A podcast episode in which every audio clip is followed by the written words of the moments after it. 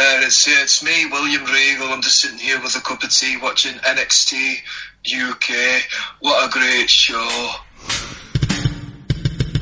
You're listening to the Ricky and Clive Wrestling Show. Listener discretion is advised at all times.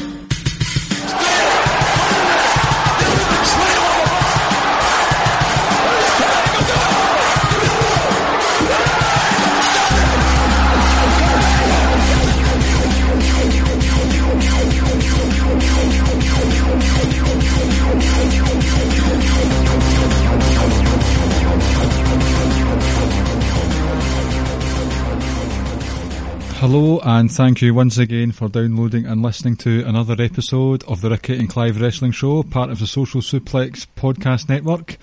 I'm joined by, well, my name's Clive. I'm joined by Ricky. How are you tonight, Ricky? Yeah, I'm doing well yourself. Good, thanks. It was very nice of William Regal to let us know, let us know that he was watching NXT with a nice cup of tea, wasn't it? It certainly was. Hopefully, he drops by for more cups of tea with us in the future. Uh, do you think what kind? What do you think he takes in his tea? Two sugars and milk, or is he just is he an Earl Grey guy? guy? Definitely Earl Grey. Definitely. Oh, I definitely. Um, to settle his stomach after all the fish and chips he'll be eating watching a UK show. So, as you may have guessed from our Twitter earlier and the introduction to this week's show, we are going to have give you an instant review of NXT UK's debut episode, which aired on the network at 8 o'clock British Standard Time. A rare opportunity for UK fans to just sit down after work, after dinner, put the kids to bed, and just sit and watch some wrestling as it airs on the network.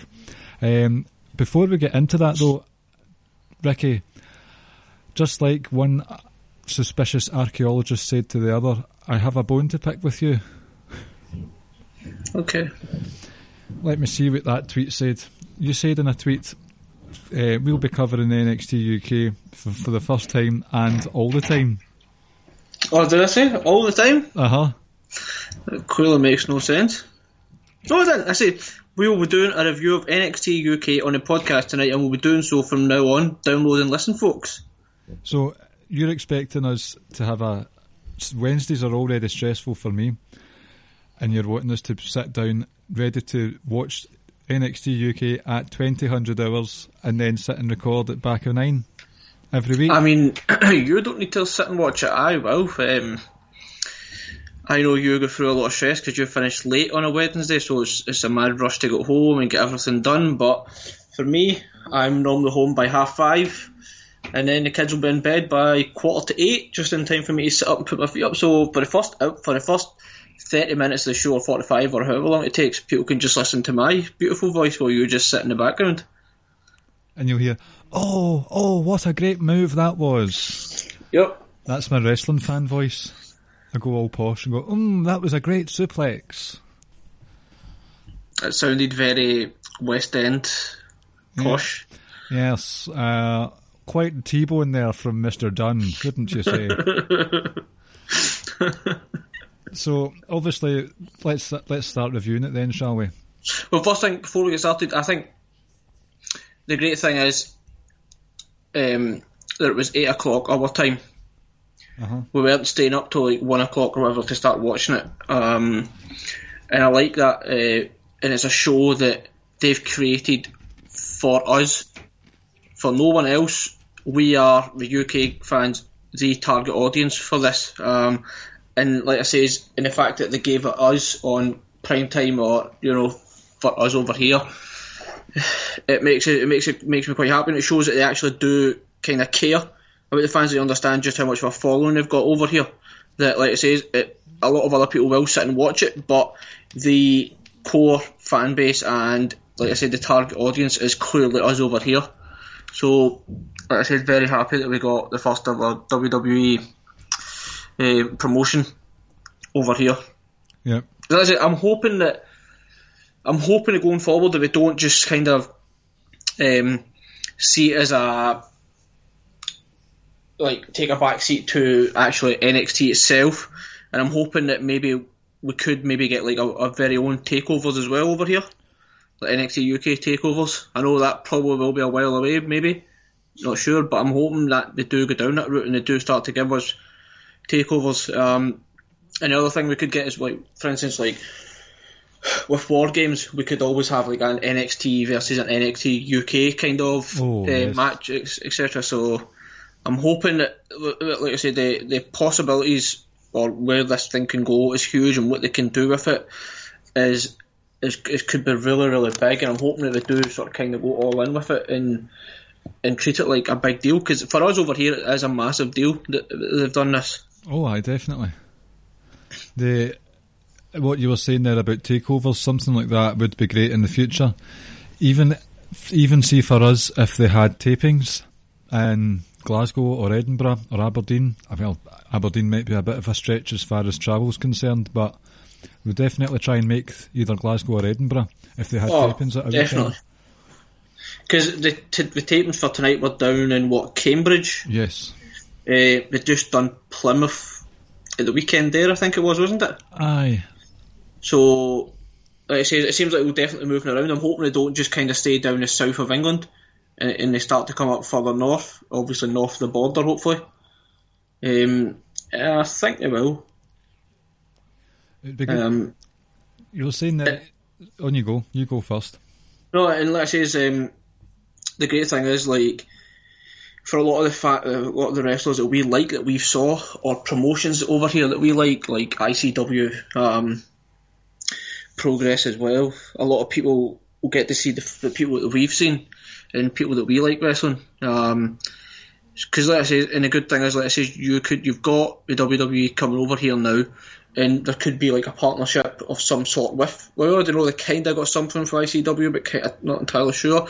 But then you've got things like Lucha Forever, you get Pro Wrestling Eve, you've got Progress. Progress is arguably the biggest aye, uh-huh. um, over here. Um, for people who don't know, like Progress previous champions have been Marty Scurll, Mark Andrews, who was actually on NXT tonight, um, Jimmy Havoc, Will Ospreay, Pete Dunne.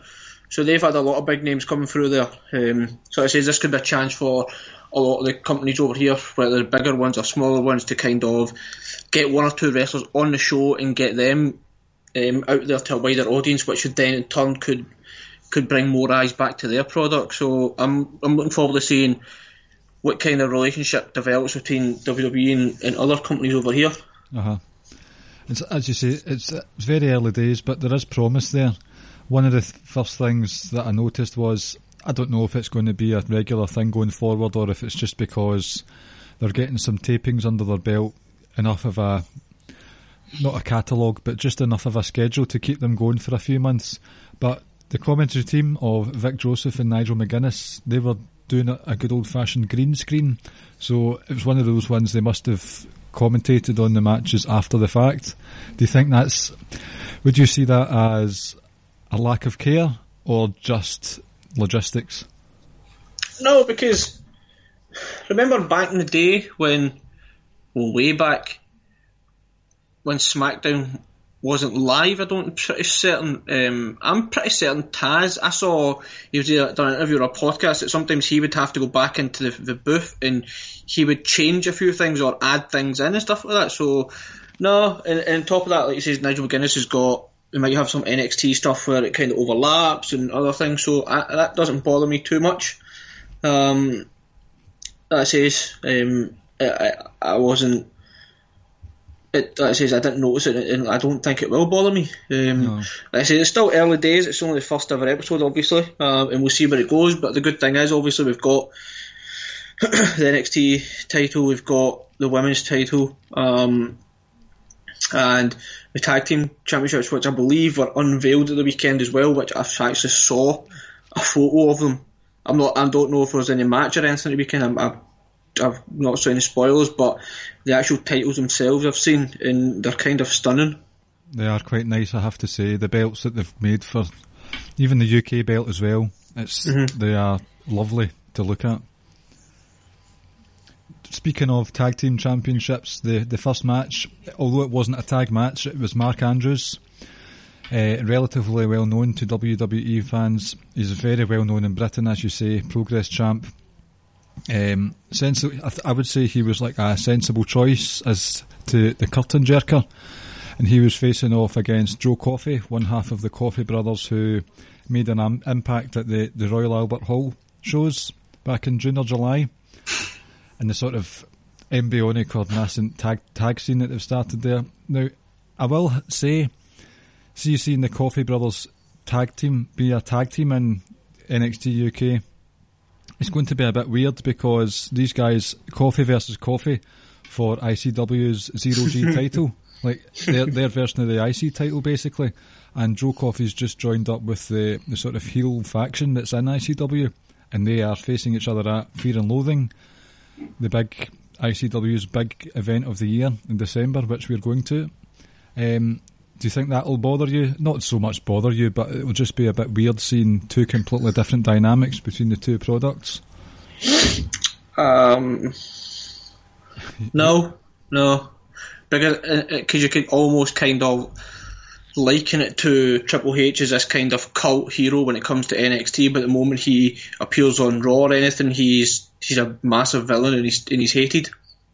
Uh-huh. And I know, I know, it's like you said, it's two completely different audiences, but so will NXT. For the most part, the NXT UK and ICW is a lot of people will watch both, but a lot of people won't actually be watching ICW as well. Um, more so, a lot of people up here. Um, doesn't bother me. Which, what, what, do you know? What would be kind of cool actually if they somehow incorporated the ICW storyline into the NXT thing. And I know they probably won't mention it by name, but if they had um, them splitting up, it would be kind of cool for for people like ourselves and other hardcore fans of ICW and people are well aware of it.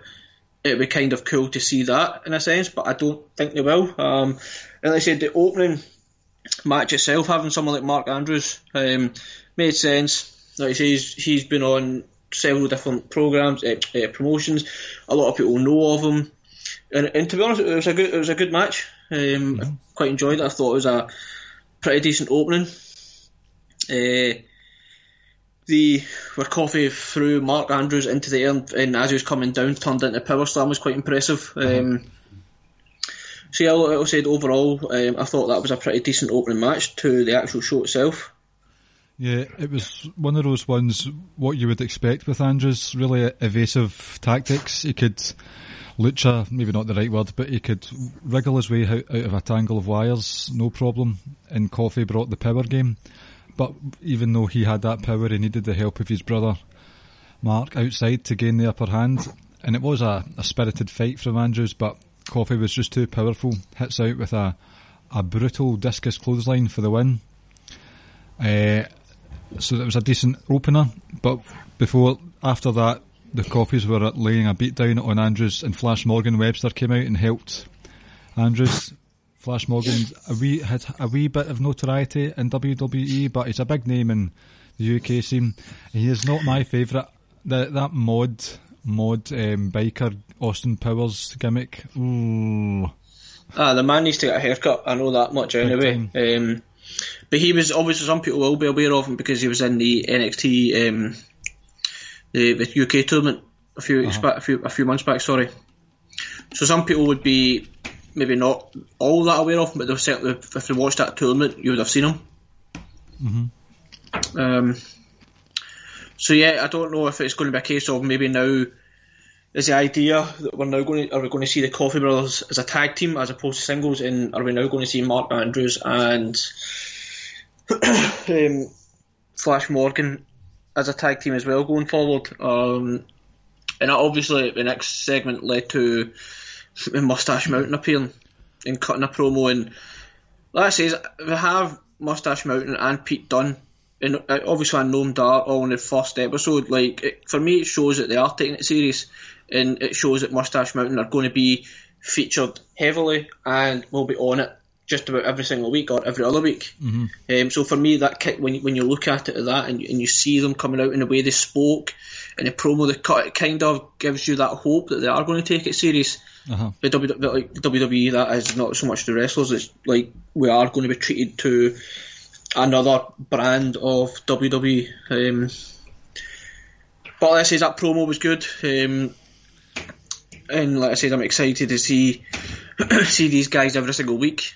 Um, I'm I'm hoping that if they are going to be on every week or every other week, that we still get to see them in NXT over at Full Sail, uh, like often enough as well. I'm hoping that doesn't take away um, take them away from that scene altogether as well. Say along with Pete Dunne as well.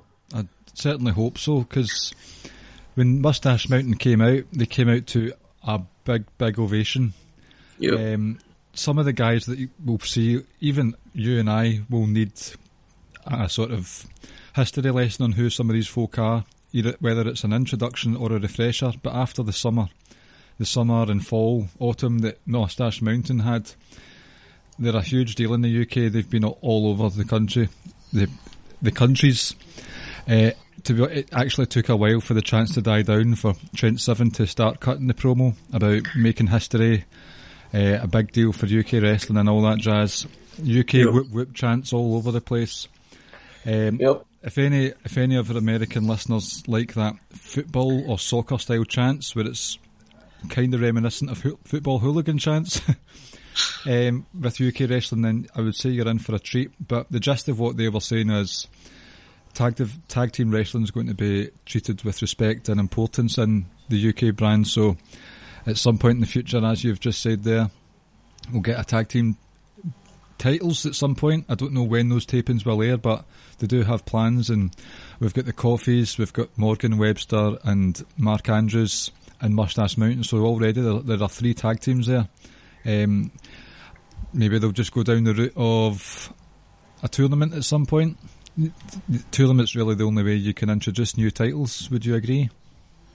Yeah, but in it almost sounded like obviously that's not the way it was meant to come across. It almost sounded like Mustache Mountain were guaranteed a title shot. It was just the way Aye. that Trent Seven ended. It was like we want some serious competition. It was like obviously he's talking about because they know they are like the best in that division at the moment and how how great they've been. You know, a sort of six months or so. Um, but yeah, like I say, um, tag team for the most part, like like for a long for a long time now, NXT have taken the tag division very very seriously. Uh-huh. So, um, obviously the main roster, it kind of it goes up and down, peaks and troughs when it comes to the tag team t- uh, tag division. But like I said, I think like I said, we're having Mustache Mountain there and them coming out and cutting that kind of promo clearly suggests that everything that they do with NXT UK, they're going to be doing it, um, giving it 100%, going f- wholehearted into it, and it can only be good. And on a side note, um, just to let Kyle know, um, Tyler Bates' legs were looking mighty impressive tonight. Tyler Bate came out with quite a funny wee line where Trent Seven was talking about Tyler Bate being the youngest UK champ, and Tyler Bate said, "You you'll end up being the oldest," and that got a wee chuckle from the crowd. So that was good. And in between that, there was a one of those hype. Now the, the words that I struggle with more than anything in the English language, vignettes. Did that sound okay? The hype vignette. Let's call it a hype video. Okay. uh, with presumably a single star Eddie Dennis. I don't know a lot about him to be honest, but the the hype package showed that he went through the ranks with the likes of Andrews and Pete Dunne. Um, he said he's got a lot of stories, and then he sort of just gazed down at it, shoegazing mode. So it was quite ambiguous and quite ominous. Maybe we'll get one or two more vignettes. Oh, I said it properly again. I'm on fire tonight. They should do a vignette about how good that is. Uh, Congratulations, you've mastered the English language. I took took a took it. Where's articulate Laurie when we need him? uh, but maybe we'll get one or two more vignettes about him and seeing what his deal is. Um, so after that, after the sort of tag team division advertisement promo segment, uh, we've got another wee small vignette from Dave Mastiff. I like. I don't know if you know much about Dave Mastiff before this, but see when there was that World of Sport New Year's Eve special at the end of 2016, he was in this sort of one night feud with Grado. Um, it was like a, a weird medieval king gimmick that he had going on, and it was quite corny, to be honest with you. It was quite hard to get into him, but when they had the the Download Festival tournament this year, and uh, the um, his match the with UK tournament. Aye, the match with Joe Coffey at the Royal Albert Hall. I really like Mm-hmm. Dave Mastiff. He's got Yep. a, a right menace to him. Uh, he's a big fat beast of a guy. Um, Who's also quite agile. he's very agile. So I've Almost kind of reminds you of Kevin Owens in the sense that like how's a guy of that size has the ability to kind of do these kind of high flying moves in a sense as well. Um, Alex says I I remember watching him in the UK tournament and I was quite impressed at that point with him. Um, and, and, and the idea of the whole match they had tonight really was just to kind of build him up, um, to make him look like like he was going to be a legitimate threat, to make him look like he's a big deal. Um, I said he's a big bruiser with good good agility. It was just a showcase event for him, really. oh aye, Um, that was the, the squash match, quite literally. Yep. Uh, Yep. So Um, it was, like I say, that, that squash match a vignette, etc. Had a purpose, uh, and the purpose was to kind of to make him look like a huge threat to anybody in the division and someone who they could potentially push very hard. Well, that's what I was going to say. Like we we like him, as is evident tonight, even though he looks like a guy that Ricky and I used to work with, who is a bit of a dick. Do, do you know him? I totally forgot about that. He's a spitting image, isn't he? Spitting image, spitting image of him. Oh, jeez, I'm not going to get that in my head, and I'm going to hate him now for that. Um, Oh, that big dick. so where were we? Aye, so we like him despite his resemblance to a douchebag from our old work. Yep. Um, his finishing move is what can only be described as a leaping cannonball. That that's for someone that's billed as three twenty pounds. That's quite a finishing move. Looks really impressive. See, in all honesty, there's only been one episode, but see so- someone like him having the title around his waist, I I think that's a good move. Yes. Yep. Uh huh. I don't, I don't, I don't think we'll see it. I don't, I don't want to see it anytime soon. Uh, but I think it will happen at some point. Um, like I say, like I say, for me, the whole thing with him was just we just want to showcase what kind of what such a bruiser he is. Um, and to be honest, I think it's someone we're actually going to grow to like even more. The more we get to see him every week or every other week. Because the crowds, the Cambridge crowd knew who he was because when his music hit, there was that foreboding going on. Yep. That, oh shit, here we go. Uh, snap deadlift suplexes, snap German suplexes, uh, drop kicks. I've, I'm already um, invested in big Dave Mastiff, to be honest with Yeah. you. Yep. So next up was a women's match. Nina Samuels. I've not don't know much about her, but she was facing off against Toni Storm. Storm is from Australia, as we all know, but she's went out. She's come out to saying that NXT UK is her home. Fans of all the fringe shows that WWE do will know who she is. She's doing really good for herself in the Mae Young Classic this year and last year. Um, Samuels, I would say she still gave a good account of herself, took it to Storm well. But it's good stuff, decent match. Uh, I'm not sure of who exactly is the rest of the women that are in that division. I know a couple of spoilers here and there, but what were your thoughts on this match? Uh, it was, like I said, so in terms of Mae Young Classic of this year, as I said last week, I don't know much, or I really don't, like I said, so I don't even know if she's made out the first round. I don't know where she is, because like I said, my whole plan is to watch it all next week, leading up to, um, um, oh god, Evolution next week. um, although I will say that I my plan was to watch uh, the Mae, all the Mae Young next week, but I know Toni Storm's in the final. Well, so do our listeners now. Oh well, so I had it ruined for me, so I'm ruining it for you. Oh boy. Um, which is kind. And to be fair to the person that done it, they genuinely didn't realise and they were genuinely sorry for it. Um, so, but yeah, like I said, it was it was, it was a decent little match. Um, I'm really hoping, and I'm not going to get my hopes up that we get to see Piper Niven. I don't see it happening. I don't see it happening either, but I would love to see that. Um, I would also love to see Session Moth. Oh yes, most definitely. Um, but like I say, Piper Niven would be like that would be huge because everybody in the UK knows who she is. Um, and she's she, she's also really really good. And like I said, someone of her size as well. She's unbelievably impressive in the ring. Uh-huh. See, Um, it's quite disappointing because Viper, Piper Niven, I don't know what the actual contract situation is because the people who are on this world of sport, they have nothing to do with ICW, um, ICW, the, the UK NXT. So it's as if they've been signing each other up and snapping them up. I'm not sure why she didn't want to go back to the, even the Mae, even the Mae Young Classic. It would have been good to see Piper Niven again. Um, and another missed opportunity for me is actually Viper's opponent at Fear and Loathing in December, Kay Lee Ray. It's going to be a Queen of Insanity match, so that's like ICW's Super Duper Death match. So that'll be quite good to see that, what they can do with that gimmick. But as you say, quite gutted that Viper's not involved, definitely. well, I mean, like I say, it's only been one episode. She may appear. Um, She might.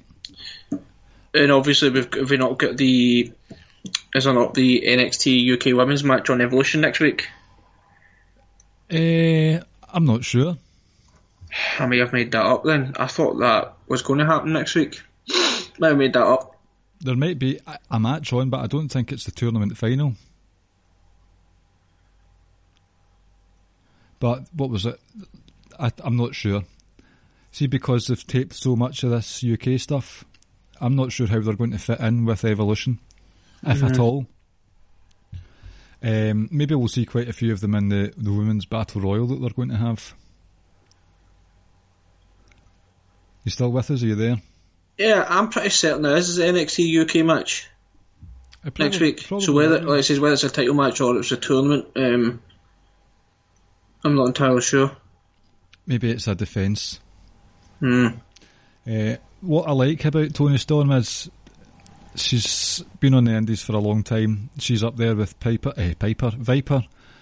The she's very polished in the ring because you see a lot of the ones who aren't sort of quote unquote main roster ready and they're still a wee bit fresh, sort of raw. But Toni Storm's very polished and she's also got a, a great snap suplex and she's got a sort of an air raid Air Raid Siren shoulder breaker as her finishing move, Storm Zero. Yeah, that's quite that's quite impressive actually. I'm pretty sure someone does that in New Japan. Maybe Okada, actually. So See, the thing is, she's only like very early twenties as well. Mhm. But does it bother you that is she Australian or is she from New Zealand? Australian. So does it bother you that she's in the NXT UK? Not so much that. Would you rather it was just all UK only? Um, I don't know because um, look at the folk who won the European Championship back in the day. You've had Rusev as the United States champion. All this is always interchangeable, so it doesn't bother me too much. She has made a name for herself in UK. She's very prevalent in the UK scene. I'm just more annoyed that the likes of Viper and Kay Lee Ray aren't in NXT rather than mm-hmm. having Toni Storm in instead. If that makes sense, I'm fine with Toni Storm. I'm not as I'm not as up on her as other people are, but I still really enjoy her. I like her work.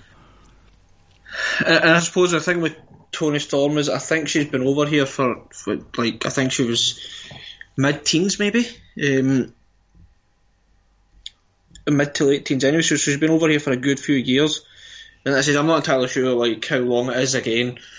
Um, how long she's actually lived over here, but I guess that if anyone does have an issue with that, it's not like they've just plucked someone out of thin air or someone else. At least she actually lives and resides in the UK. Um, and has done for a number of years. Um, I said I don't think it bothers me that much, if I'm honest with you, either. Um, because what you just gave the example as you know we had people when we had the European title we had non-European guys winning it um, for crying out loud, just a few weeks back we had Ricochet in a UK title match, so Yep. you know we can't really be Aye. too annoyed about it if I'm honest. Dunne's faced off against Adam Cole, um, For the North American title, so and vice versa. Uh, and Drew, Drew. What's so his- did Wolfgang as well, did it not? Yeah, that was a pants match. uh, what was I going to say? G- Gargano as well as Roderick Strong. They've challenged for the UK title, so it happens. And if we're going to be technical about it, Jordan Devlin's been in this tournament. He's not from Northern Ireland. He's from. Yep. South of the border. he lives next door to Finn Balor, so. um, it, doesn't bother me too much, to be honest. No. Because there's uh, Travis Banks as well. New, he's a New Zealander, a Kiwi. A- again, a big deal in progress. I'll need to get into this progress because it's got a lot of big names in it. But And, just- and like we said earlier on the show, a lot of big names have been in it as well. Like everybody knows who Marty Scurll is, and everyone knows who Ospreay is. yeah, Pete Dunne, so they were all involved in progress. Jimmy Havoc's making a name for himself in the Indies just now. Yep. She's, yep. Going to say something, but I'll just leave it. Okay. Uh, right, so main event time. This is a, a Scotland versus England affair. Pete Dunne versus Noam Dar. Yep. And on this occasion, I was going for England. Fuck Noam I'm. Well, so was I. I was rooting for England. I can't believe I'm saying that out loud. And for our English listeners, I apologise, but it's Scotland versus England. You can understand our um, Yep. our angst Oh, about this. bias, exactly. We're, we're, we're patriotic people. Are we fuck? no, um, I just, I was, so I was just writing notes down as the match was going on. Um, but both guys, even at the start of the match, when the announcements and they were making an entrance, both guys were just super over. Oh, um, big time. Pete Dunne taking his jacket off and just as the match starts and throws it at Noam Dar as well. Um, it was it was really hard hitting as you'd come to expect from just about most of Pete Dunne matches. Um, there was that moment where Pete Dunne kind of crawled out of the ring underneath underneath the ring rope. It was almost like from a couple of attacks from Noam Dar. It was almost like he was showing a little bit of vulnerability. It was he was backing away, but then the Noam Dar hit the is it the release fisherman suplex on the edge of the Oh, on the ring. That was unbelievable. Last five minutes of the match it was just kind of it was really frenetic, a, a, a real high pace. I I thought Pete Dunne was about to tap out when Noam Dar had him in that ankle lock knee knee bar time. uh, cause see that, Um, see if something like that, you could not avoid a spoiler if that had happened, if Dunne had lost the UK title. But you know you're watching a good match when a match that's already been recorded weeks ago now, there's a moment you're thinking, shit, Dunne's about to lose that right now. Like, he was millimetres away from tapping. Yep. That was excellent. So the fact that there's a drama there of something that you realistically know the outcome of, it was excellent. As you say, the last five ten minutes were just frenetic as fuck. it was excellent. and, like you said, here's the thing: like maybe if Pete Dunne did lose the title, it, it would have been all over wrestling Twitter. but I managed to somehow avoid the spoilers from Tommaso Ciampa and Aleister Black. So for me, going into it, like Pete Dunne could have dropped his title, and I don't know anything about it. And I would have just- been just by by hook and by crook, just by absolute luck, I would have avoided the spoilers, just like I did with uh, Ciampa and Black. I just never came across a single spoiler. Um, even though I'm sure it would have been all over Twitter, I, I didn't go looking for it either. Um, Pete Dunne's finisher, the bitter end, that's I really like that as well. Uh huh. Um, so yeah, um, like I say, is Pete Dunne's probably going to be kind of the face. He's going to be constantly front and centre of this entire UK division, and that's excellent because Pete Dunne as a wrestler is unbelievable. It's, he's really, really over with the crowd. He's a star. He really is. He's an absolute superstar, and we actually get to see him like every week or every other week now as well, and being heavily featured. The match itself was a real good match. As soon as it finished, you know, um, because I was in the middle of texting, messaging rants, and I was like, "Look, you need you need to watch that match because it was a pretty good match. It was a good, it was a, it was a good fifteen minutes it went on for, I think." Mm-hmm. Oh, it was it was it was top notch. It started off a wee bit of tomfoolery, where Dars they've got this pinky party thing, mm-hmm. but then the pinky became the focus of Dunne trying to snap the snap the fingers and stuff like that. So Yep. it played into it. Two two takeaways for me from the match.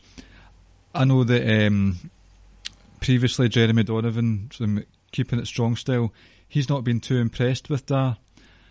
That match tonight, it wasn't Dunne's best match that I've seen, but it was probably Dar's best match. Yeah, Would you agree? and I know, I know, that for a long time that you weren't too enamoured with Dar. Like I, don't, I wouldn't say you didn't like him or anything, but I remember when he first debuted and he was there, you were just you. I think I remember talking to you, and I think your actual quote was, "He's not even one of the better ones on the show."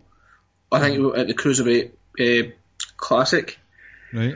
Um, yeah, I, I, I enjoyed the match. Um, it's obviously not the last Pete Dunne match I watched was a couple of weeks ago when it was against Ricochet, and obviously it's, you can't compare it. It's just it's not on the same Oh. level. But for closing the show in his in the first NXT UK taping, it was for me it was it was a kind of it was a solid solid match. Definitely. Um, but we missed before in between the women's match and Pete Dunne Noam Dar they announced Tyler Bate versus Wolfgang.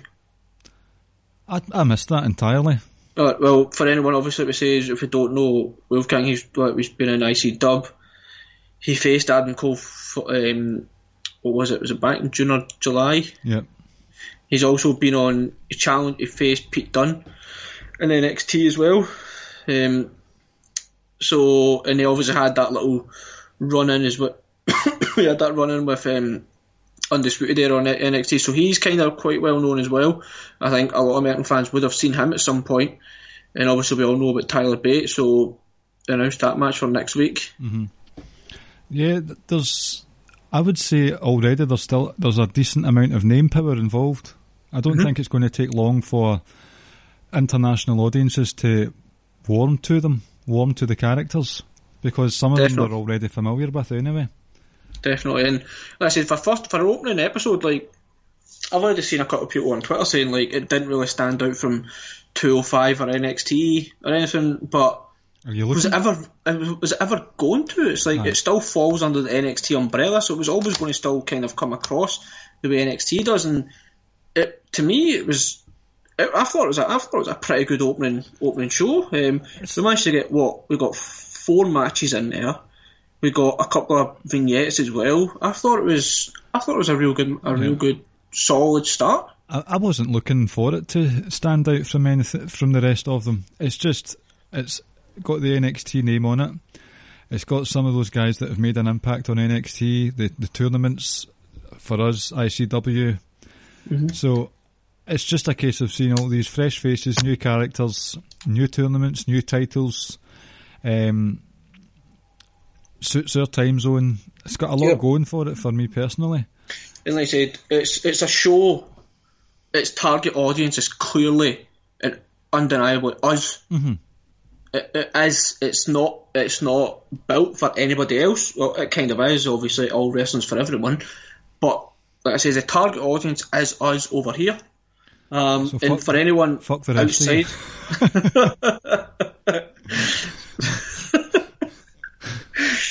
for anyone sort of bitching and complaining about it, like, like you're you're you're getting to see people that you a may not have seen before, and b you've seen very rarely. Because I can't imagine too many of our American friends have seen much of, say, Dave Mastiff. True. I'm not entirely sure how how how much they may know about someone like Toni Storm. I'm assuming they probably know a bit about her. Aye. Um, the Coffey Brothers as well. You know, like so. And and next week you'll be it'll be Wolfgang. Who who knows who else? There might be other guys that we we're familiar with, but people outside the UK are not. And you get in when people talk about UK scene. Well, you're going to get a little glimpse of what we're always talking about and what people are always referring to, but you get to see it every single week. So why you would want it to look any different from why you thought it would look any different from like NXT or whatever. Like it's just another extension of NXT. Uh-huh. You know, if it was going to be something completely different, they would have, they might have given it a different name or a different kind of feel to it. Um, like I say, if it's something comes across as kind of the exact same as NXT, how on earth is that a bad thing? Mm-hmm. Ah, Because NXT is so great. no issues with it at all. Uh, I've got a couple of questions for you to wrap up this Insta review, as I'm calling it. just before we get into questions, what I'll say, right, for me, when that finished, obviously we were going to start doing a podcast. When it finished, I immediately started going like, I, I'm really looking forward to next week now. Well, that was going to be one of the questions, Oh, okay. but I, will keep that. I'll keep that for a minute. Oh, where have I put it? See, Pete Dunne, right? Pete Dunne. He's come under a not him specifically, but there's been a bit of criticism levied his way because he's recently passed the 500 days as a champion now, uh, and uh, you and I were pretty vocal about Brock's reign being so long and not really defending it that often. Do you think Dunne has had a good run as a UK champ? Is it different from Ray, uh, Lesnar? Um, the very first thing, right, it's different from Lesnar's, right, because the match quality has been better. Mhm. So I know a lot of people, and that says you'll never ever hear me saying a negative word about the New Japan product because I don't watch it often enough to have a, a serious opinion. But a lot of people were saying, what's the difference between Okada's reign and Lesnar's reign? In the face of it, I could sit here and be like, absolutely nothing. Okada defended it X amount of times in X amount of days, and Lesnar done this and blah blah blah. But people who watch probably both of it will turn around and tell you Okada's uh, title matches were far superior to Brock's, and on top of that, you would still see him like every other week or every week wrestling. So when it comes to this, for me, the match quality's been better, and B, and just probably more importantly, one title is like meant to be the most prestigious prestigious title in professional wrestling, and the other ones, it was a title that was just created like what a few years back Uh-huh. Two, two, three, two, two and a bit years ago, maybe. Um, so I don't understand how people can sit and compare the both of them when, like I says, one of them is supposed to be like the main title for the biggest company in professional wrestling. I.e., like what some people would say, like that's like the most prestigious title. Oh, not maybe not prestigious, but that's the number one title in professional wrestling. And if you go by the analogy that it's the WWE, the biggest company, and therefore if you hold that title, it's seen as like the biggest title in wrestling. I'm not saying it is or anything like that. I'm not trying to say like the IWGP doesn't have a claim to be um, or anything like that. But like if you go by that analogy, then that's what it is. But so for me, I don't think you can compare the both. And like it says, it's not even like Pete Dunne was always on NXT. It's not like Pete Dunne was had a contract with WWE. It's not like Pete Dunne had a division to continually compete in. He was given a title that was just created, and he would defend it now and then. But it's not like he, like I say, it's not like he was under the WWE or NXT umbrella anyway. That's true. That's fair enough. So, I just wanted your like, opinion on that. No, I don't. I can understand why someone might say that, but on the face of it, then fine, sure. But you, you can't just come to a conclusion just based on the face of things. You've actually got to delve into things and, and, and look at it properly and go into the details. Yep. Okay. I, I feel the same, so I've not got much to add there.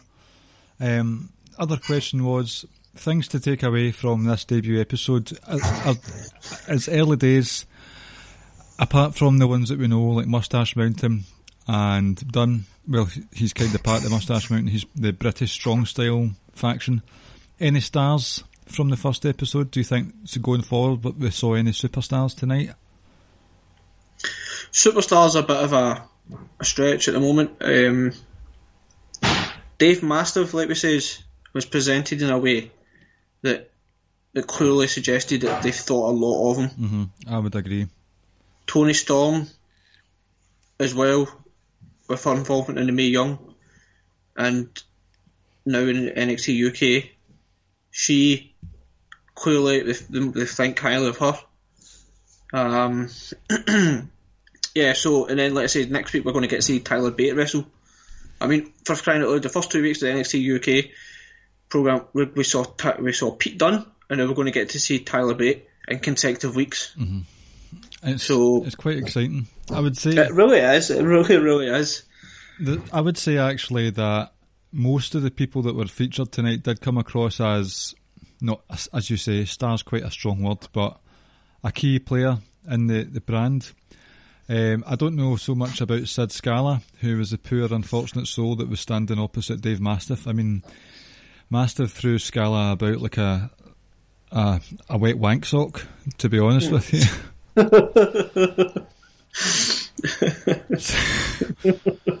and uh, Nina, Nina, you can tell that there's no no mothers-in-laws, mothers-in-law in the adjacent room this week, can't you guys? Because I can swear whenever I want fuck bum dicks. Yep, because you were a little bitch last week and didn't want to swear, kept it PG. Uh, well, this week's it's rated R for really sweary show. Fuck off. um, Nina Samuels, although she wasn't, she was booked relatively strongly. She gave it as good as she got, but I think um, it was done well. I wonder who's in charge of the booking and stuff like that. Yeah, uh, I wonder how much. If it is Trips. Uh, that's what I was going to say. I wonder just how hands on he is with us. Because it'll be a taping, so he probably comes over for them. Yep. Yep. Because um, he was here at the weekend. He was here at the weekend, so. Uh, oh, like I says, for me, and, and like you says, we were going to, you were going to ask me, but like I says, when it, when it concluded, I was I was ready for the next episode. Aye, that's what I was going to ask. Was are you looking forward to next week? Basically. Yep, most definitely. And and if someone, if people outside the UK are not, I kind of I could kind of understand it. I think the excitement for me is the fact that we get to watch wrestling at a, at a decent time, and like I say, it's a lot of guys that guys and guys and women that we know that are being exposed and are on the WWE network now, and, and people outside the UK will actually get to see them. And I think another good thing is is you, you kind of have that hope that builds up a little bit more that we might actually get a pay per view over here. Um, I says, man, it, it, if they get even if it, I would love it if they started doing NXT UK takeovers. I think I think they would be such a hit. Oh, that's one of the takeaways that I had from this week was see because it's got that WWE name attached to it, or even more so the NXT name. The crowd are going to be hot most, if not all of the time, because that the crowd for Cambridge the night tonight were okay at the start, but when Trent Seven and Tyler Bate came down, the place was rocking. Toni Storm came out, the place was rocking. Pete Dunne and Noam Dar had dueling chants. That's just one city they're going to Plymouth. I think it was Birmingham in between there. It's going to be hot all the time. So even if it's one of those ones where the product itself isn't top notch, the crowd will bring you into it. Which is why, by the way, I think it's important that positive, like crowd reaction helps mould a show. So no more f- shit chance, guys. Yep, I I agree with that completely. I really do. Um, because like I said, the wrestling itself was fine, but like you said, you can you can go through a kind of bang average wrestling match, but see if the crowd pull you into it, the live crowd pull you into it, it makes a it, it helps so much, and, and, it can work the opposite way as well. If you're watching a match that you're enjoying, but the crowd are shitting on it, you kind of by nature are kind of I can't really get into this match now. I can't even focus yeah. on what's going on in the ring because of the amount of nonsense that's going on in the crowd. Um, but it says overall, every single week you are going to see that kind of hot, hot crowd, and it's a different. It's different from this Full Sail crowds as well. It's going to. It reminded me. What you were just saying there reminded me of the Invasion pay per view, but it was Nick Patrick versus Earl Hebner. You could easily say that is the worst match of professional wrestling there has ever been, but the crowd were fucking pumped for that, and it was a very entertaining 10, 5, 10 minutes or so. like it says tonight, like it says for tonight, it was crowd were into it, and we got a couple of couple of real good matches. like it says overall, do you know, I thought it was a real good show. Uh, for anyone who's not watched it yet, I can safely say that all the matches tonight were better than the the WWF versus WCW referee match from Invasion.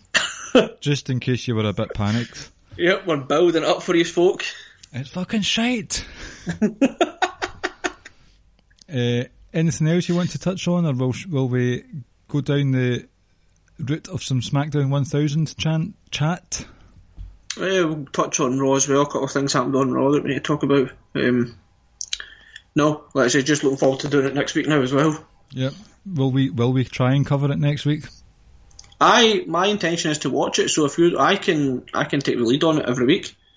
Okay, well, I'm up for that. I'm just hoping that the fans the fans listen to me. Fucking hell. the listeners um, take on board that we might not be able to live up to our promises. Because breaking news, folks, I don't. This is roughly around the time we're supposed to be doing the quarterly review of 205 Live, but I don't know when I'm going to fit it in at the moment, so it's postponed. I was hoping to get Sir Sam on. I don't think I'll get it done soon. Apologies to all involved, any 205 fans, but I'll get this cheeky plug out the way just now. You can find the top 10 cruiser cruiserweights of 205 Lives almost 100 episodes on lordsofpain.net. That's that plugged in. Um, but let's try and cover. I mean, we've got the Evolution preview next week, so we don't have to spend a whole episode talking about the UK stuff. But we'll definitely touch on it. I'm happy to do so as it suits our recording time and whatnot. So, what did you enjoy from Raw this week? Just bullet points. Um, what did I enjoy from Raw? Um, just trying to think back to it. You know, so I don't think it took place on Raw. I think it got announced on Twitter that they're doing a, a women's battle royal at Evolution. Uh huh. I like that. I said here, I think I want to say it was a week when Ranch was on with us. I think it was not long after Evolution was announced, or or we were just talking about it one week. I, am all on board for that. Partly because you know, like we all have that one type of match that we love, and you know, mine is like a a battle royal slash Royal Rumble. Yeah, over the top rope elimination number. Yes, and I can understand. Like, like don't get me wrong, someone like Asuka, she could or should have a storyline leading into this, and she should be treated like a bigger star than she actually has been. um, just pushing all that to aside, like see at the end of the day, you can't expect them to have every single woman on the on the card having like singles matches. Like that's just crazy, or having multi women matches. Like that's you're looking at like 13, 14, 15 matches alone. Um, so you put them in a battle royal. I don't mind it because I say it's my favourite. But the best thing about that is the winner of the battle royal actually gets a title shot. Right.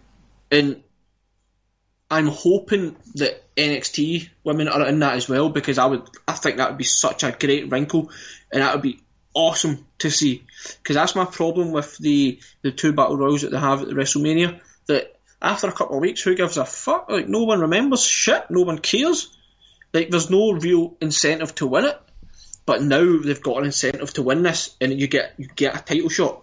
Because um, like I said, you could potentially have someone say someone like Asuka winning it, and then suddenly we go from Becky Lynch to Charlotte to then going from say Char- uh, Becky Lynch to Asuka. Um, mm-hmm. Or you know, it could an NXT woman could win it, and therefore we get. I would probably say Kairi Sane because I expect her to beat Shayna next week. Moving yes. on to someone else. Um, so, like I say, that the fact that they've given it an actual incentive to win the match is what makes me happy about it. Well, how about some fantasy booking for you then? What if Shayna Baszler loses the NXT title in one of the first matches of the card, but she's in the, the Battle Royal and she wins, and she comes up to Raw and challenges Rousey? Well, you've got Survivor Series, so they'll probably do a Rousey versus either Becky or Charlotte and they're not going to pull the trigger on Rousey and Charlotte at Survivor Series. So there's an early prediction for you folks. Becky will retain at Evolution. Yeah, I think Becky retains as well, um, but we'll talk about it next week. Um, I don't think you're going to do Shayna Rousey straight out the gate. No way. Because you could build that and make it. That's like next year's SummerSlam match. Right. Um, providing you get Shayna up soon enough and you build her up that way, but because that that's just that's a, that's a, that story is worthy of like a WrestleMania Royal Rumbles, like one of the big four. I would say so. Um, is fucking awesome. She's and like I said, you've got you've got the whole background of those two being in the f- MMA four horsewomen, etc., etc. Yeah, like I wouldn't rush that if I'm honest with you. hmm I really, really wouldn't. Um, like I said, you've got people like Bianca or Lacey, maybe from NXT. Um, like I said, you've got the added potential maybe if Shayna appears, if she loses it, appearing in the Battle Royal as well. I think I need to find. To find the announcement because it looks like it was just all SmackDown women who was announced um, in the Battle Royal. I'm not too sure about the announcement, if I'm honest. I'll find it if you want to. Well, well, you're saying about some people think that Asuka being in the Battle Royal is a bit of a step down. You could say it is, but she could end up winning the Battle Royal anyway. However, Exactly. see if we had Asuka at the top at the moment, then we wouldn't have Becky at the top. So, like, and a lot of fans are very happy with what's going on with Becky Lynch at the moment, even though she fucking insulted Adam Copeland this week on SmackDown, which was a disgrace. Can get over it. You, Yeah, and that's the thing, like I said, we always talk about how we want X, Y, and Z to be uh, in a main event or being a champion, but not everyone can be. So, and like you say, if we had Asuka there, we might have not gotten this Becky Lynch. Mhm. But, are you chopping Yeah, up a body back there? sorry. Are you chopping Sorry? up a body back there? No, I think someone's in the kitchen. Um, I can't find this damn tweet. Well, in the meantime, uh, one of the things, breakout things for me that happened in Raw was Drew McIntyre seems to have cut severed ties with at least Braun Strowman. Not sure yet about Dolph Ziggler, but it was a good good week for Drew McIntyre. Right, right, put it this right. Drew McIntyre, and I'm not being biased here because he's Scottish and we're Scottish, right? Drew McIntyre is the fucking superstar of that trio, Mm-hmm. and Well- he is going to put that big bitch Braun down. He's going over. He'll slay that beast, that monster. Drew is a future uh, Universal Champ. Drew will win it, I think, at some point next year, potentially around about SummerSlam time. Drew, Drew, Drew McIntyre is the fucking superstar of that group. He really is in my mind. hmm But we, we were not saying that about fi- seven, eight years ago. We were, but he's he's different. He's different. I'll give you that. He is different now. He's so different. He's so much better now as well. And he could be like um, your monster heel if you want him, but he could also come. He could also play that babyface role. I think he's much better heel just purely because his size and stuff. Uh huh. Um, but yeah, man, he's the fucking. He's the star of that group. What I liked about it was a lot of the focus has been on the Shield for the last wee while, and I would say the Shield versus Dogs of War thing's been going on just a bit too long now. But the, although the Shield had their sort of differences again this week, Dean's very insecure at the moment. It's going to be gutting to see whatever happens there. I was thinking that maybe it might even be Roman at turns heel, but I don't know. Maybe that was just a, a thought. Uh, but the focus was more on the Dogs of War when Raw closed, so it's quite interesting to see what's going to happen with Drew Mack and Dozig. Did you like that one, Dozig? Yeah, brilliant. Oh, fuck you. Nah, um, yeah, I would, that Braun versus Drew feud could be real good as well. Mm-hmm. It'll be, it could be really, really good, but like I said, Drew McIntyre is the man. He, he really, for me, there's just no doubt about it. Braun, Braun's great. Like, don't get me wrong, it sounds like I'm going to be, I'm, I'm being critical of Braun. Braun's great. I think Braun's excellent. But he ain't no fucking, he get nothing on, on Drew McIntyre. Oh, big, big claims there. I think like I said, I think Drew is just fucking sensational. Even that accent. That the, the accent doesn't bother me. He is. The thing is, like, at least like Braun's uh, voice just isn't even scary. Right, so here we go. Fight. So I'm going back. You found it finally. Finally. no, WWE tweets some amount of shite. Right. So here we go. The field so far: Tamina, Billie Kay, Peyton Royce, oh Ember Moon. There's a raw one. Um, oh, Tamina was there as well. So here we go. I'm Uh, Alicia Fox, Nia, Dana Brooke, Asuka, Mandy Rose, Sonya Deville, Carmella, Lana, Naomi, and Torrie uh, Wilson. So that's what is that one two is that twelve four? Oh, Torrie Wilson. So that's fourteen. I'd maybe imagine a couple more to be added to that. Probably. And like, because there's obviously no Bayley, no Sasha, unless no Natalya. So unless they're going to have like a a match with um Riot Squad. yes, kind of hoping they don't, to be honest. But yeah, we've got those fourteen. like I said, we could potentially be looking at some NXT women as well. Are you not a fan of Riot Squad? Ah, I mean, I'm just like Sasha and Bayley have been there as well, though. You know. Mm-hmm. I'm quite eager to see Sasha or Bayley or someone like that taking on Ronda Rousey.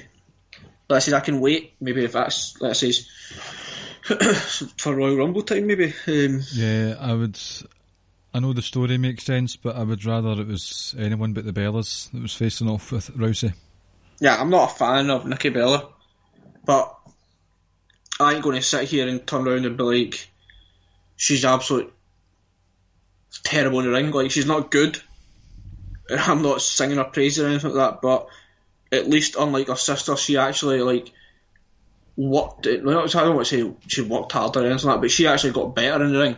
Now I'm not saying that she she went from basically being absolutely terrible to just being bang average or whatever, but she still improved and she still actually put on some decent matching. Like I said, she actually did get better. So I, I like I said last week, I take my hat off to her in that sense.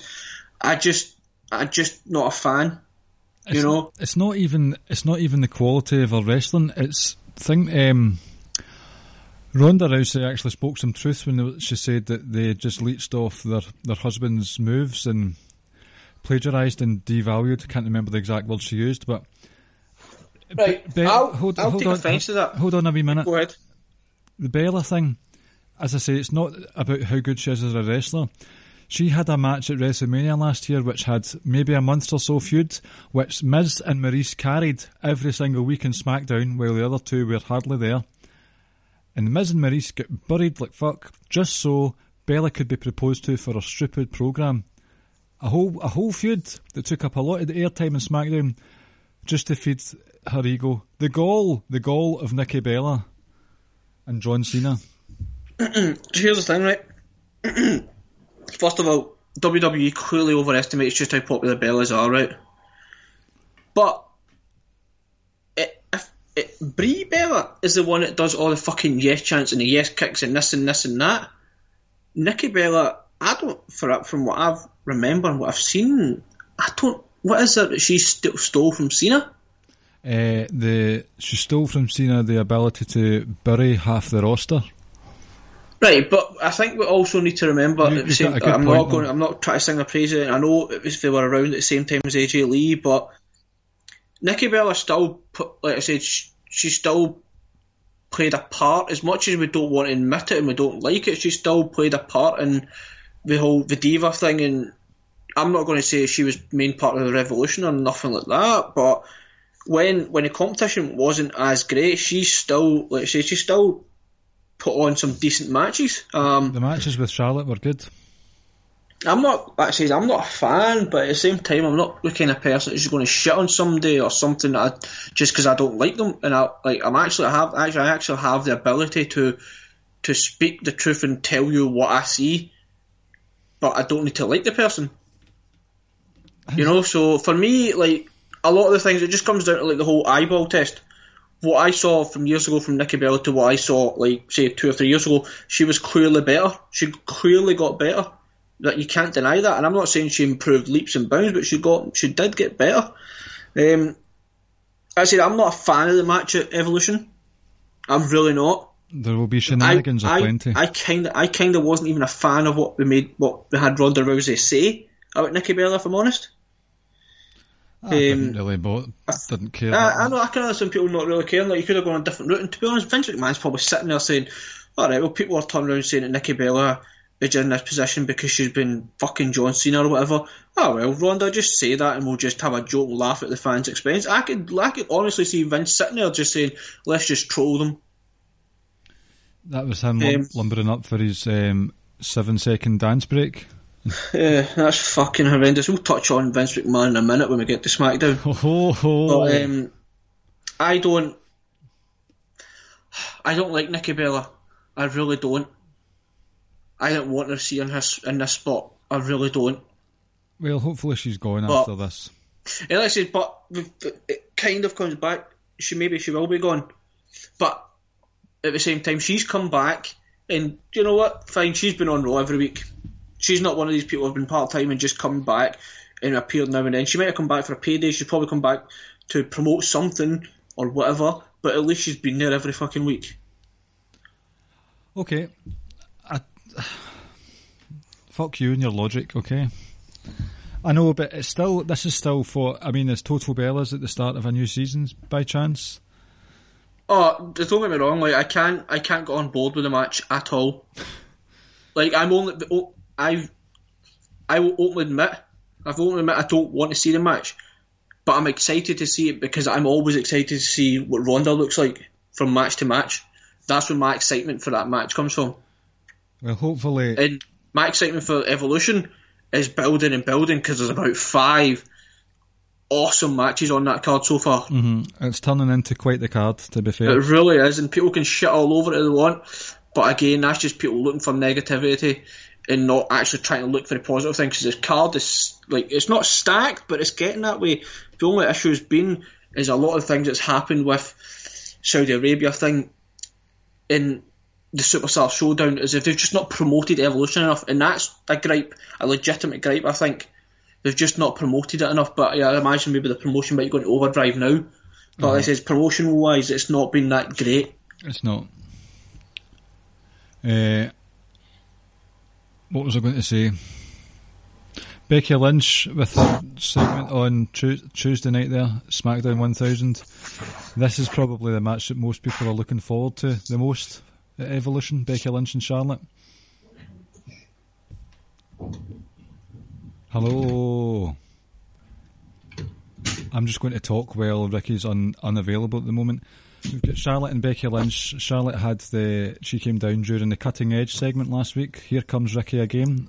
I didn't whatever I said, I didn't mean it. That's alright. I was saying that um, Charlotte and Becky is probably the one that most are looking forward to for Evolution. Um, I don't know actually. Not for you. Oh, like I am really looking forward to it. But is it the match? I'm really, I'm really looking forward to Shayna Baszler's match. To be honest, Mm-hmm. I really am. Um, the Mae Young, cla- like I, I can't really pick one. Like I think there's, like I said, there's those five matches that I'm really excited about, and I'm really excited about this first ever WWE Last Woman Standing match. First ever. You want me to tell you why it is the first ever? No, it's okay. I'm just being a dick. Oh, I'll explain it to some people who who who don't want to admit that it isn't. The first, the first, the the NXT and WWE kayfabe wise, they don't acknowledge whatever happened. Like kind of the first ever was in NXT, it's a ever on the main roster. Now I don't know if that's what it was presented as, but it clearly it's the first ever on the main roster. Well, we know it's not the first ever in under the WWE umbrella, but on the main roster it is. Well, technically, But I was I was just kind of trying to just uh, trying to get a reaction out of you there uh-huh. as I normally do. I know, fucking. Uh, but it technically was. It was technically will be the first last woman standing match because what NXT had between Nikki Cross and Asuka was a, a last crazy bastard standing match. Oh, that was just chaotic. the ending to that match was amazing as well.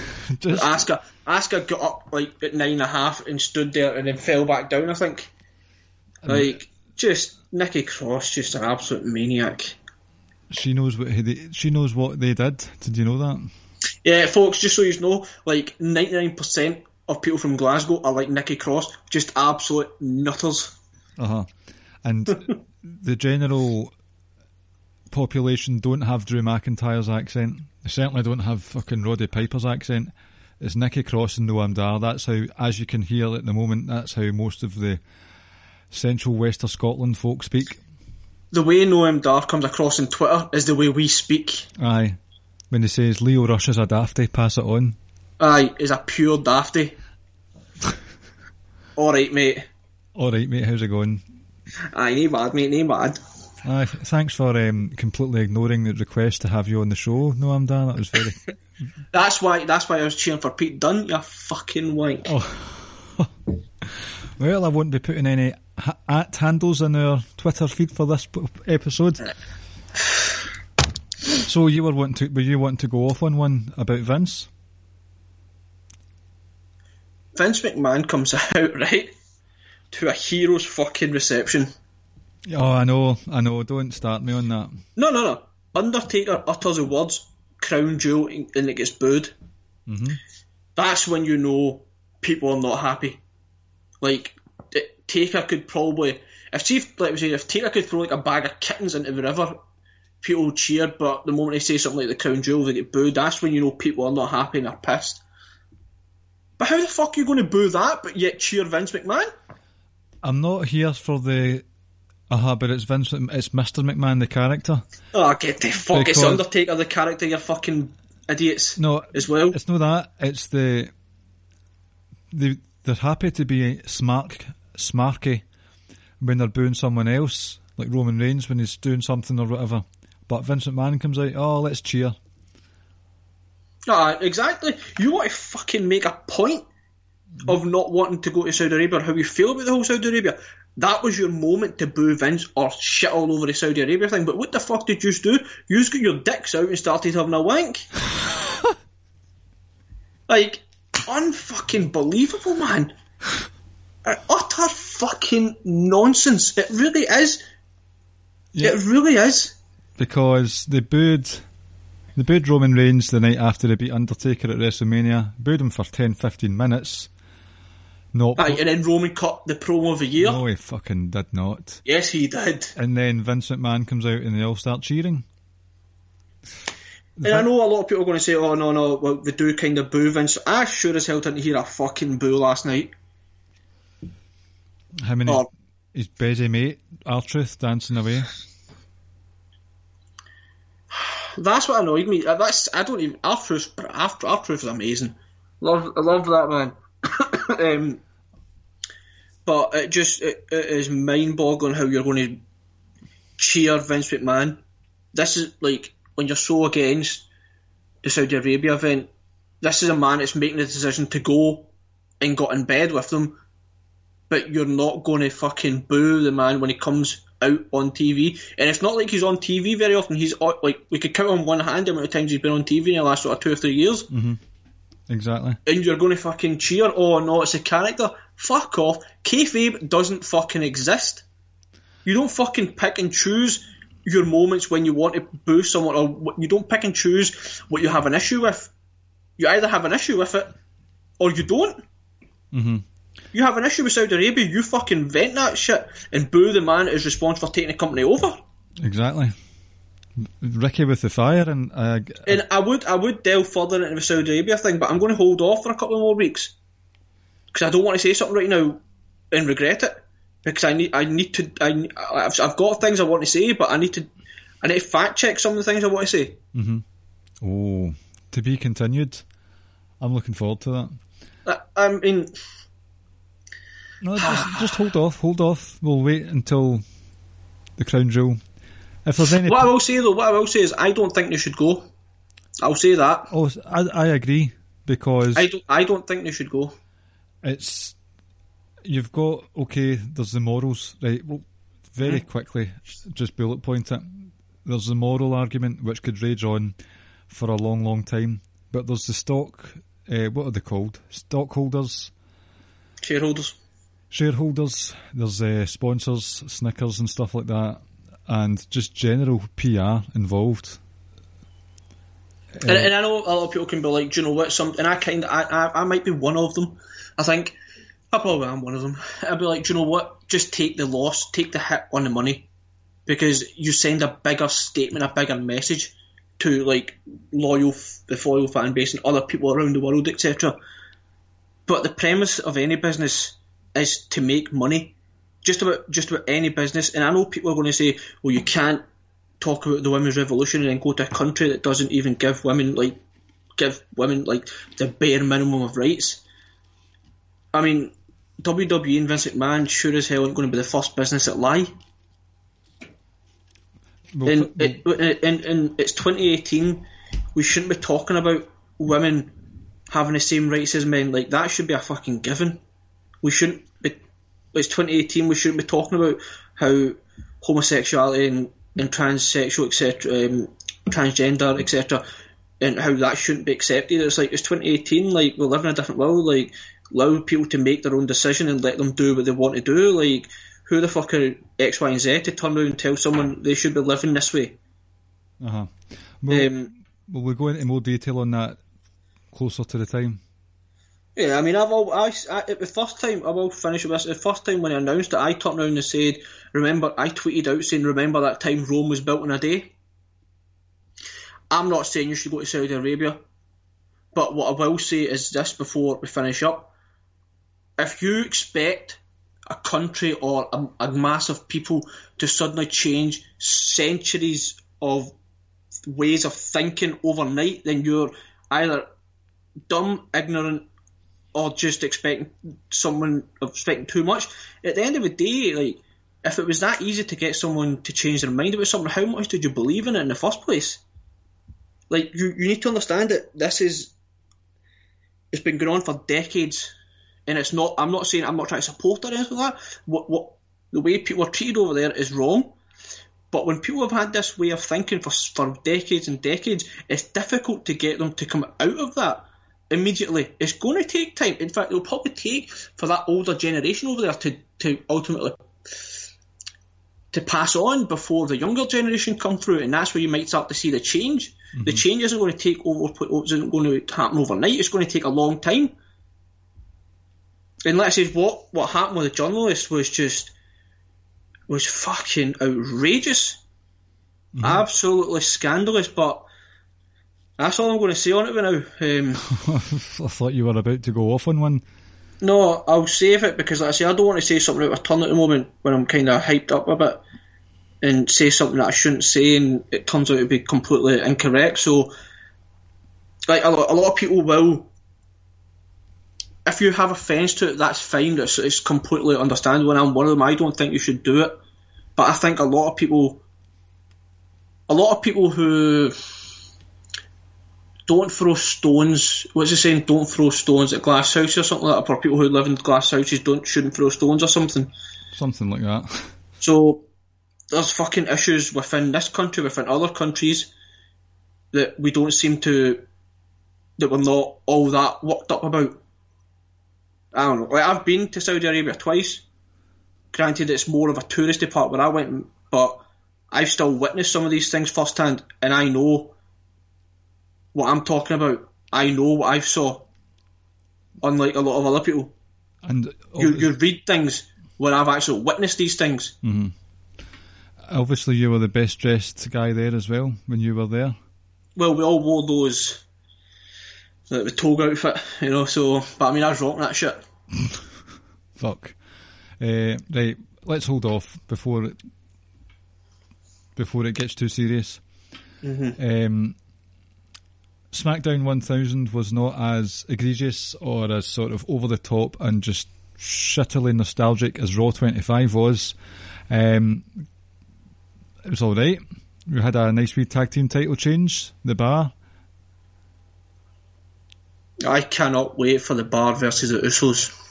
Oh, I know we got it last year, I remember saying last year. Survivor though- Series, but still, I remember saying when we reviewed that that I'm looking forward to seeing those guys lock up again because there was Mm-hmm. potential to familiarise with each other.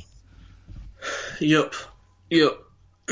um, yeah, man, I'm I'm really looking forward to that. Uh, it was a good match. The bar are excellent. I I really had a lot of hesita- um, a lot of worry that they wouldn't ever put the titles on the bar again, just because of what Sheamus's neck issue. Mm-hmm. And I felt like they wouldn't do it. Um, but yeah, I'm delighted they got it. It's not going to do nothing against the New Day. I've saw the New Day with it. I've saw the New Day Usos, and I could watch a New Day Usos every day, all day, every day. But I'm really excited to potentially get the Bar versus the Usos. Um, in terms of SmackDown not being too overly nostalgic, I I was gutted that we didn't have like the big fist, the Titantron thing. I know, so was I.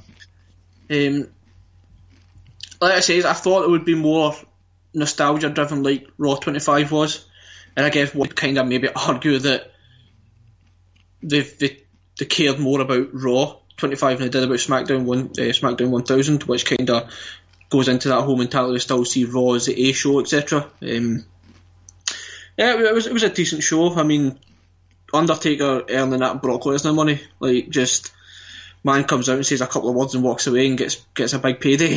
um, we'd all love that. Can I say? And I can't believe I'm saying this. Undertaker, Undertaker has outstayed his welcome. He's on like that. I think this is his legitimate. This is legitimately his retirement tour. Oh no! It fucking happened at WrestleMania 33. No, his retirement tour. I think this is it. I think this is it. Because there's a lot of rumours, and again, it's just rumours, and I don't know where it came from. That apparently he's getting inducted into the Hall of Fame at Wrestle uh, next year, and then the following night will be his last match ever. But you know, we were kind of led to believe his last match, last match ever was against Roman Reigns. Obviously, it was never said, but that's the kind of impression we were given. So Um, Pete Dunne or uh, Dave Mastiff versus Undertaker at WrestleMania. you know, it would be absolutely hilarious if I put Roman Reigns in that match and Roman win again. oh Jesus! Yeah. No, I think this is it. I think this is his last. It's just this is last. This is last tour. Um, but Rey Mysterio went back. Rey looks. He looked great when he was in New Japan. Looked great when he was um, not New Japan. Um, All In. Um, a couple of times we've seen him. He was at Royal Rumble and he looked excellent. So, uh, I say, I'm I'm happy to see Rey back. And I say, I know you kind of an issue that older guys are part time guys, but I am of the opinion that if they can still produce like solid matches, I'm happy to see part timers or older guys come back as long as long as they're still able to produce matches. If he's a regularly used talent, then that's fine. Oh, he will be because I think he's I think he's signed like a full time. He's back deal. basically. So I'm excited for that. I don't know. Some people might not be, but if that was a tease for Batista versus Triple H at WrestleMania, I can get on board for that. I I I I, I like Batista. I always have. I do too. And what he said to Triple H was excellent. And there Mm-hmm. was a moment I thought, oh, that was nice. Basically saying Triple H has never beaten me, and there Yeah. was that And- awkward stare down. Great, And the- best thing about it was Randy Orton in the background just sort of laughing and chuckling Aye. away. but I have to stay within my convictions and be against it because it's another part-time match. It's, there could there are many other worse options for a part-time showcase match at WrestleMania. I'll grant them that. Triple H can still go in the ring. Batista isn't doesn't have two broken, uh, two replaced hips and all that stuff. I would say if Batista came back, it would be that's a part timer of the one of the later eras rather than the Attitude Era. So Yeah. I'm not dead against it, but I'd rather that- they didn't do it. And the thing is, like Batista wants to come back, and I think he kind of wants to come back. I don't know if he wants to have like, I think he just wants to have one final run where he might be there for about three, four, five, six months, but it'll be like on a full time basis. Um, an unfortunate thing for him was the last time he came back, it was right in the middle of Daniel Bryan. Daniel Bryan's ascension to the top, and like it was unfortunate. Like people just didn't want Batista in that spot, and, and it was unfortunate because I think for the most part, I think a lot of people do like Batista, but it was just real bad timing that it was it happened during that run of Daniel Bryan. Um, I says, and another thing is I think we kind of just need to accept. Maybe that some people won't accept it, but you kind of need to understand now that that's the format that I have at WrestleMania. That there's going to be that one kind of part-time guy match or kind of like a throwbackish type match, and like you said, there could be a, a lot worse than Batista versus Triple H because Triple H is still relatively solid enough in the ring. Uh-huh. Like he's not able to do what he could do like ten years ago and can't go that level, but he's still solid enough in the ring where he can produce a solid match. And, and like I says, like Batista's not washed. Batista's not like he says walking about with two replaced hips and whatnot. So like it could it could have the makings of a decent match. And like I says, I can, I can get on board with it because like you said, more than anything, not more than anything, but more than like more than anything, both guys can go. But also, it's like you said, it's not like two 50, late fifty year olds or something doing it. That's true. Um, anything else you want to add before we do a quiz? Anything that stood out from SmackDown 1000? Um, I don't think so. If I'm honest, no. That's fine. Will we do the quiz then? Yeah, we can do. Right. At this moment, there is no one else in the living room next to me. So, do you want a live rendition of the quiz time? Yes, yes. Right, I'll do it quickly before they come in. It's fucking quiz time with Ricky and Clive and friends.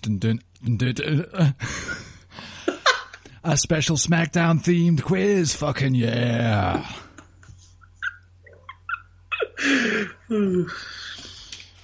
Jeremy's going to pop for that so much. Aye. He really is. So, as you guessed from the, the live rendition of the theme, it's a SmackDown quiz celebrating the, the thousand episodes. Right. I mean, people didn't people didn't guess it. You told us that's what it was going to be. Oh, I'm all about stating the obvious here on the Ricky and Clive Wrestling Show. um, number one, from the most recent brand split, what was the first SmackDown exclusive pay per view called? Oh, the brand split happened was it like two weeks or something after WrestleMania, wasn't it? Mm, not WrestleMania, no. So we're talking 2016. Oh, the oh the initial. Or sorry, I thought I meant I thought you meant this year. Oh, sorry, no, I meant the when they did it again. Oh right, okay, sorry. Um, ooh, when was it? Was it not like sort of they built it up? It was like June-ish, I think it was. Was it not? The draft episode was July 19th. I don't know why I know that, I just do. Trouble. July nineteen. So they still had SummerSlam to do. And there was Battleground around that time, but what was the first SmackDown only pay per view? Backlash. Well done. Number two, who was the first SmackDown exclusive world champion? Back in the day. So, when the, the brand splits happened, who was officially the first proper main event champion? Oh. Um, let me see. Kurt Angle.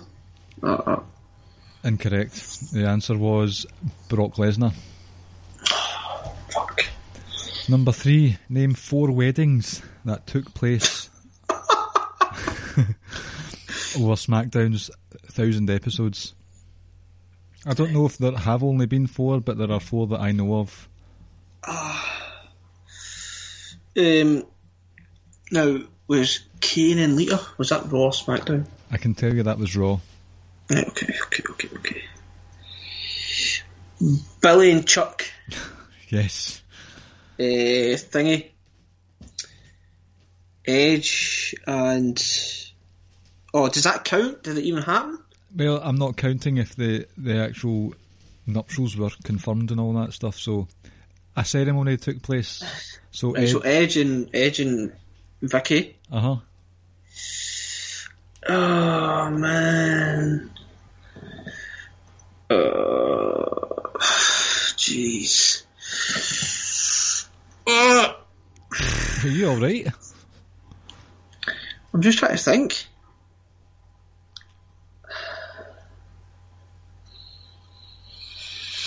No, um, Triple? H and Stephanie was obviously Raw. It was. Oh wait, where was was it? Test and Stephanie. Where did that? That happened on Raw. Daniel Bryan, AJ Lee. Raw. Ah, Jeez, why didn't you just ask me about the Raw weddings? Because we're not talking about Raw this night. Edge and Lita was Raw as well. Put your phone away. I can see. I'm not on my phone. I, I can't. I don't know. I don't know. Uh, the, one of them was Teddy Long and Crystals, where Teddy Long had a heart attack just as I was about to say I do. Fuck. And the other one was Dawn Marie and Torrie Wilson's dad. Did did Undertaker not like pin Stephanie up in like the crucifix and marry her or try, attempt to marry her or something as well? That was also on I think I was uh, that was Raw though. You should have just asked me about the weddings on Raw. Again, we're I know. Man, number four, Mankind was infamously thrown from the stage into a grave in a buried alive match. Name all the wrestlers in that tag team match. So you had Mankind. Who was his partner? Oh, jeez. Um, The Rock was it not? Yep. And who were they facing? Show. Well done. And Obviously Taker. there we go. Number. Well, fi- not obviously, it could have been Kane actually. That's correct though. Number five. That same year, 1999, the very last SmackDown of that millennium had The Rock defeat Mankind. What was the stipulation of that match?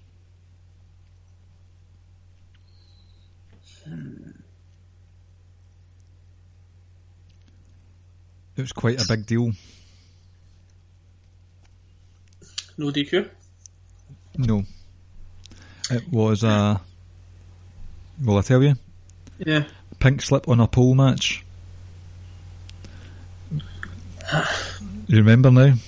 Yes. Number six. Which wrestler's first program, upon moving from Raw to SmackDown, saw him immediately, almost immediately, win the World Heavyweight title? So, What year was this? 2011. The move from Raw. Raw to SmackDown in 2011. So it was just after the draft, just after Mania.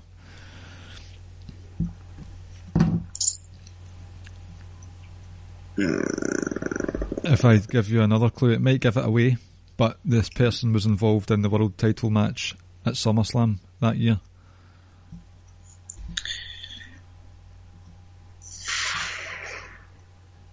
And you said what? 2011. Mhm.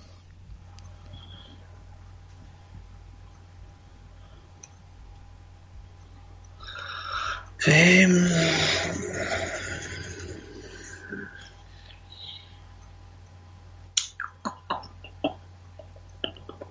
uh, I don't think I know the answer to this. Well, I'll just tell you then. Uh, Del Rio? Nope. The No, answer, was fucking. You cashed in on Punk. the answer was Randy Orton. This is. Well, I've got like two or five tonight. Number seven. What was the stipulation of Jeff Hardy's last match for WWE in 1999 1999? That's wrong. 2009 on SmackDown versus CM Punk. We spoke about this a while back. So it was a loser leaves town match, but what was the actual like genre or whatever of the match, the gimmick? Um, oh my god, we spoke about this. On that. Uh, Money in the Bank episode yes. or Cash In episode? Available Yep. only on the Social Suplex Podcast Network. Mm. Was it not the loser leaves town or something? Uh but what was the the gimmick? Alright. What do you mean the gimmick of the actual match? Uh like stipulate like Hmm. Was it a ladder? Was it a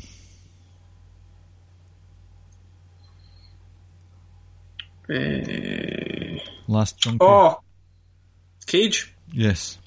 Number eight. Name all the women's champions since the SmackDown brand extension in 2016 onwards. In order, or doesn't have to be in order. It doesn't have to be who was in reigns when. Uh, just who have been the champions. can you tell me how many there's been? One, two, three, four, five, six.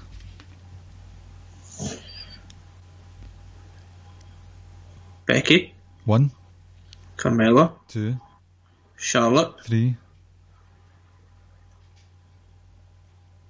Naomi, four, Natalya, five.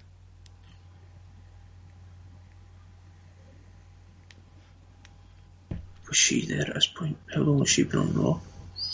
Alexa Bliss. Correct. Well done. I just wasn't sure how long she'd been on Raw for this time. Number nine. How long was Teddy Long the gen- general manager of SmackDown? So, if you don't know, like you can say the years active. Have a have a guess. Alright, okay. Um, you want the active years or just how many years in total? How many years? Whichever one you want. Um, three. Oh my god, no! It was eight years in charge of Oh. SmackDown. Oh four. to I guess, I guess, I guess I, I wiped that out of my mind because it was eight years of multi-man tag matches as your main events. and going one on one with the Undertaker player. Number player. ten. Last year's Survivor Series, SmackDown versus Raw. Mhm. Who won overall? Did SmackDown or Raw win that in terms of score? So if I tell you there were seven matches, Raw won it, can you remember the matches? but the SmackDown win or Yes. What matches did SmackDown win? So the Usos? Beat, Usos beat the Bar. correct, Charlotte beat Alex, uh, Alexa Bliss. correct. Um, This one you'll never get. the Shield beat the New Day. The Raw main event beat them. Brock beat AJ. Brock beat AJ, so that's three each in it. Uh, there's one more. There was a Oh. couple of other matches, but they weren't versus Raw versus SmackDown. I can't remember now if we had a women's five on five. They did. Raw won it. Oh, I'm getting my scores mixed up. Because that's seven there, I've named in. They're not five four then it finished. No, Smack. I don't know, but Smack. Think of the other match. We've had the women match, we've had the tag team, we've had the IC. Oh, jeez, who was in that? It was the US versus the IC. Who the hell was that match? Oh my goodness, who was that match? I don't think you'll get it. It's too random for words.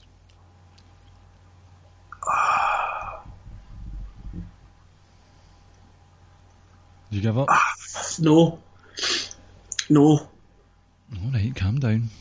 I kind of want to say Baron, Cor- Baron Corbin was in the match. You go ahead and say that. I kind of want to say he won the match. You go ahead and say that as well. Who the fuck did he take on No, I thought was he ever US champ? I just Uh-huh. made that up. Well, no, because I basically heavily hinted at it there.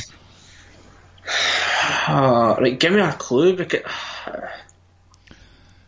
This person that Baron Corbin beat has is currently on SmackDown. what? This person Baron Corbin beat, Uh huh. but we just established Baron Corbin was in the US. Um, No, it's on SmackDown. we who did the hell was? we established that Baron Corbin was a US champion. I know, but who the hell? I can't remember his US title reign at all, to be honest. Um, Believe it or not, he beat AJ. Not on Survivor Series night, but oh shit, so he did. who the hell was the IC champ at the time? Um, wasn't him. It wasn't the Miz. Wait, it wasn't. It was a Miz. yes, it was. Oh, I remember those promos were caught. Oh, the Miz cut his promo in the back of his car or a limo or something. Oh, that's right. And they cut. He cussed. Yep. I don't. I didn't count how many you got right or wrong there, but you did poorly. I did very poorly. I think I got like four. Um, you did not too badly. Could have been worse. Just as well, Sir Sam wasn't here to take you on. Yep, or anybody to be honest. So that concludes the episode this week. Before we go, make sure to leave a rating and review for the Social Suplex Podcast Network on the app that you choose. Five stars, obviously. Whether it's Podbean, you, uh, you, not YouTube, iTunes, that one, Apple Podcasts, Stitcher, Google Play, all that stuff. The the network also has. I've hit a blank. I need to pre-record these plugs, by the way. The network. do it? Aye, you go. You do it. You can download and listen, folks, on iTunes, Stitcher, or any other app that you use for podcasts. Please make sure you listen to Keeping It Strong Style with Jeremy and Josh, One Nation Radio with uh, Rich and James, and Grown Men. Watch this shit. And also, The Outsider's Edge, hashtag bring Carl back. Hopefully, Carl, Carl actually might be on this week. You might. Um, he might. I don't. I wonder what's going to happen first. Carl makes an appearance on Outsider's Edge, or Carl drops his column. Who knows? Um, also, you can find all of us on the Facebook group, the Wrestling Squared Circle. Um, like it says, you can subscribe to the Social Suplex Social Suplex Podcast Network. Um, you can get some great content. We've got NXT reviews. Um, you can it'll give you weekly emails or daily emails sorry, to these articles. And yeah, I think that's it. Not too bad. Better than me. At Ricky and Clive on Twitter and Facebook. Keep an eye out for our new Twitter logo coming shortly as well. Oh, An absolute belter from Rance. Shout out to Rance for that. for his 2K19 skills. Awesome. Right, um, breaking news. Patrick Clark has changed his gimmick on NXT, the most recent tapings. I don't know if you were aware of this. Good lord, we're losing. We lose listeners. There's a face of actual anguish on your face right now. But, uh, because pe- people tweet us saying the jokes are shit. aye, but they love it. I think they actually do, to be honest. Continue. Right, so Patrick Clark has a new gimmick on NXT as per the new tapings. Instead of that sort of Prince thing that he's got going on just now, he's just been a, a very comfy, cosy guy who wears baggy jumpers, baggy sweaters, and likes to just sit by the roaring fire at night and drink some hot malt, a hot malt drink, just before he sort of tucks himself into bed. Just a very cosy gimmick. Uh, oh, it's going to be called Ovaltine Dream.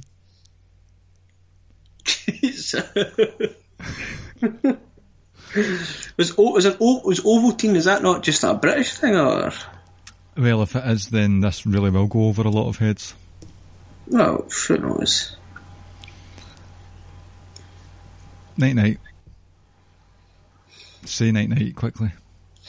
Take care, Thank you for listening to the Ricky and Clive Wrestling Podcast. We'll see you next time. see you next time. BetMGM has an unreal deal for sports fans in Virginia. Turn $5 into $150 instantly when you place your first wager at BetMGM. Simply download the BetMGM app and sign up using code Champion150. Then, place a $5 wager on any sport. You'll receive $150 in bonus bets, regardless of your wager's outcome. And if you think the fun stops there, the King of Sportsbooks has plenty of surprises in store. Check out daily promotions, same game parlays, live bets, and so much more. Download the app in Virginia today and get $150 in bonus bets instantly from your first wager. Only at BetMGM. BetMGM and GameSense remind you to play responsibly. See BetMGM.com for terms. 21 plus only, Virginia only. New customer offer. Subject to eligibility requirements. Rewards are non withdrawable bonus bets that expire in seven days. Please gamble responsibly. Gambling problem? Call 1 800 Gambler. Promotional offer not available in Washington, D.C.